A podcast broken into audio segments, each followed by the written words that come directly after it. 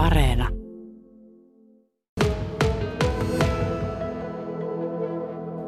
Ihan hyvin. Nyt on paras aika istuttaa. Ammattiihmiset laittaa milloin nyt kuin keväällä.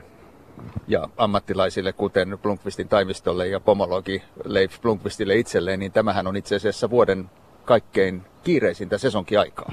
Se on ihan totta, että nyt pitää pakata kaikki taimet, joka, joka myydään sitten eteenpäin varhain kevät talvella ja kaikki pitää laittaa nyt talvivarastoon, koska käytännössä kaikki taimet on tällainen, mitä myydään ensi vuonna. Minne kaikkialle ne täältä lähtevät, koska täällä kahden kolmen hehtaarin alueella niitä on tuhansittain? Joo, meillä on jälleenmyyjiä Ruotsissa ja Norjassa, Islannissa, Tanskassa ja monessa maissa ja Suomessa tietenkin. Ja jokaisessa maassa sesonkin kuitenkin, vaikka Pohjoismaista on kyse, niin hieman vaihtelee. Kyllä, eikä ne voi Skånemaassa ymmärtää, kun ne haluavat täältä meiltä taimia ostaa, että ne on vielä lumehangen alla, vaan ne pitää olla meillä kylmiössä ja voimme toimittaa silloin, kun siellä alkaa sesonkin. Aika kauas on tultu niistä ajoista, kun Leif Blomqvist myi Ford Taunuksen takaluukussa vuosi taisi olla 1983, 80-luvun alkua kuitenkin, niin Vaasan torilla puna- ja mustaherukan taimia. Nyt taimia on vähän enemmän ja laikkeitakin jokunen sata. Joo, ihmiset rupesivat kysymään, missä, miksei ole myös valkoherukka ja karviaisia, ja sitä rata ollaan, että enemmän ja enemmän tulee lajikkeita koko aikaa.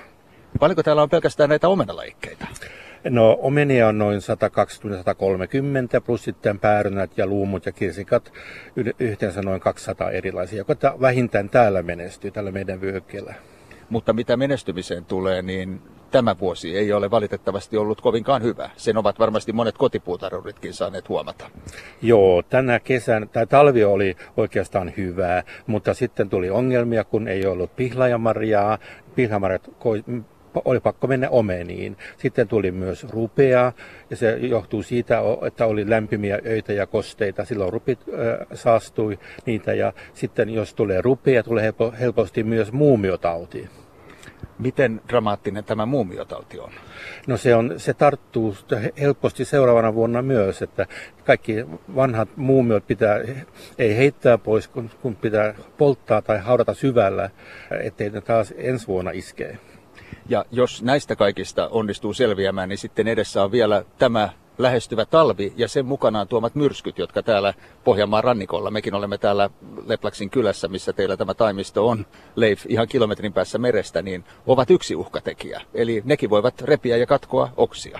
Se on vaarallinen aika syyskuussa lokakuun alussa, kun omena, puu on täynnä omenia ja sitten tulee syysmyrsky ja sadetta ja helposti katkia sitten joku oksaa, ja, ja, ja, mutta sitä kannattaa kyllä korjata niin suuri ero on sillä, katkaistaanko oksa hallitusti, kuten sinä tässä voisit meille näyttää, tai sitten sillä, että myrsky sen tekee tai joku muu tuho. Joo, näin se on, mutta mm, te voitte sitä haavaa äh, laittaa siistiksi ja jos näin syksyllä tapahtuu, kannattaa laittaa joku haavahoitoaine päälle taas kesällä, jos silloin menee jostain syystä oksa poikki, ää, äh, menee nopeasti umpeen se haavaa, se kuivuu ja eikä tarvitse laittaa hoitoainetta. No mikä tuo hoitoaine voisi olla? Siitäkin liikkuu erilaisia versioita. Joo, no jos ei löytyy haavahoitoaine kotona eikä lähikaupasta, silloin voi laittaa ihan tavallista vaikka maalia tai jotain, joka vaan estää sitä, että sieniitiöt pääsee tarttumaan siihen haava, haavalle. No jos tuo revennyt oksa tai katkennut oksa jostain haarakohdasta on niin iso ja paksu, että sen kiinnittäminen tuntuu hankalalta, niin, niin voiko sen jättää kokonaan kiinnittämättä ja selviääkö omenapuu siitäkin? No ensisijaisesti niitä se leikataan pois semmoisella oksasahalla, mutta on kyllä mahdollista, jos on oikein semmoinen tärkeä puu ja paksu oksaa repäilee, että laittaa se takaisin kiinni, jos sen heti huomaa, vai vaikka, vaikka pultilla ja, ja, ja mutterilla, ää, jos on joku vanha historiallinen puu. Niin, tästä pultista ja mutterista olen itsekin lukenut ja se kuulostaa kieltämättä aika, aika tuota, niin, niin, dramaattiselta, mutta omenako on sellainen puulajike, että se selviää siitäkin? Kyllä se selviää. Se voi olla, että se elinikä ei tule yhtä pitkää kuin ilman sitä haaveria, mutta, mutta kymmeniä vuosia voi kuitenkin toimia. Kaikkein pahin tilanne kuitenkin puulla taitaa olla kyseessä silloin, olipa kyseessä omenapuu tai joku muu, muu tuota hedelmäpuu, jos rungon kuori on kaluttu kauttaaltaan ympäri ja sitähän jyrsijät meilläkin valitettavasti tekevät. Mitäs puun kanssa sitten tehdään, jos se on kokonaan jo kaluttu? Onko se kokonaan pilalla?